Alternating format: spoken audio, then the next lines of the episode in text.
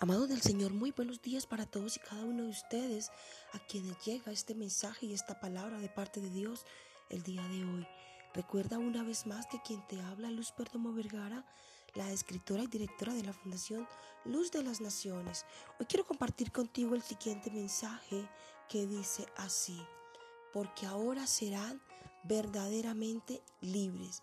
Juan 8:36 dice y nos enseña la palabra de Dios en este día. Así que si el Hijo os libertare, seréis verdaderamente libres. Amén.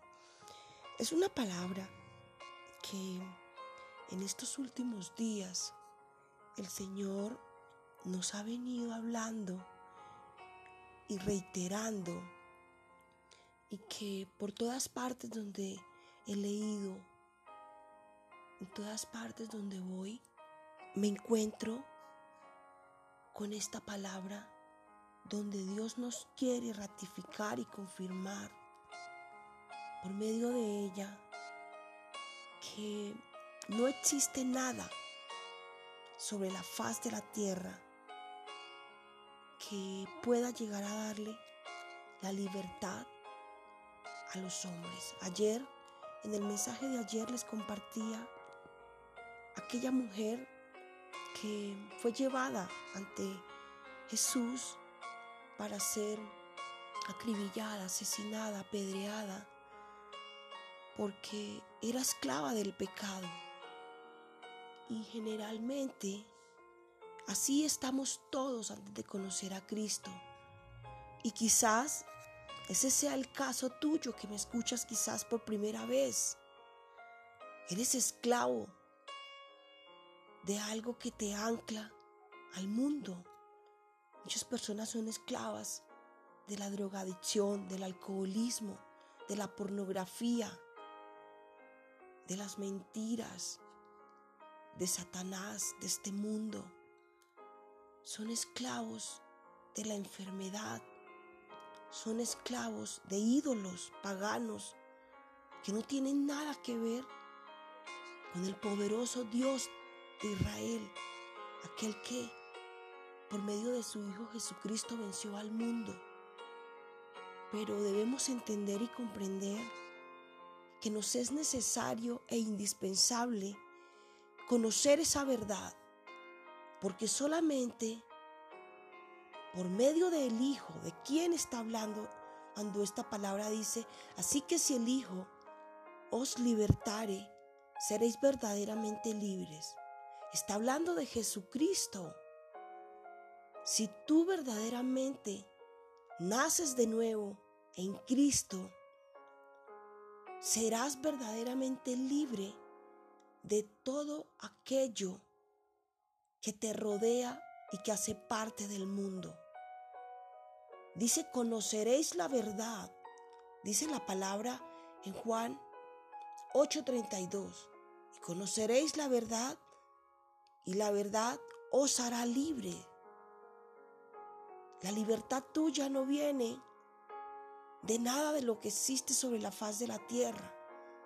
No viene por, por el rosario, no viene por santos, no viene por ángeles. Hay gente que cree que los ángeles tienen más poder que Dios. No, los ángeles son emisarios de Dios. Pero no podemos llegar a Dios por medio de los ángeles, llegamos por medio de Jesucristo. Y muchas personas buscan la sanidad, muchas personas buscan la salida a un problema, a una situación compleja por la que puedan estar pasando. Y la buscan en el lugar equivocado.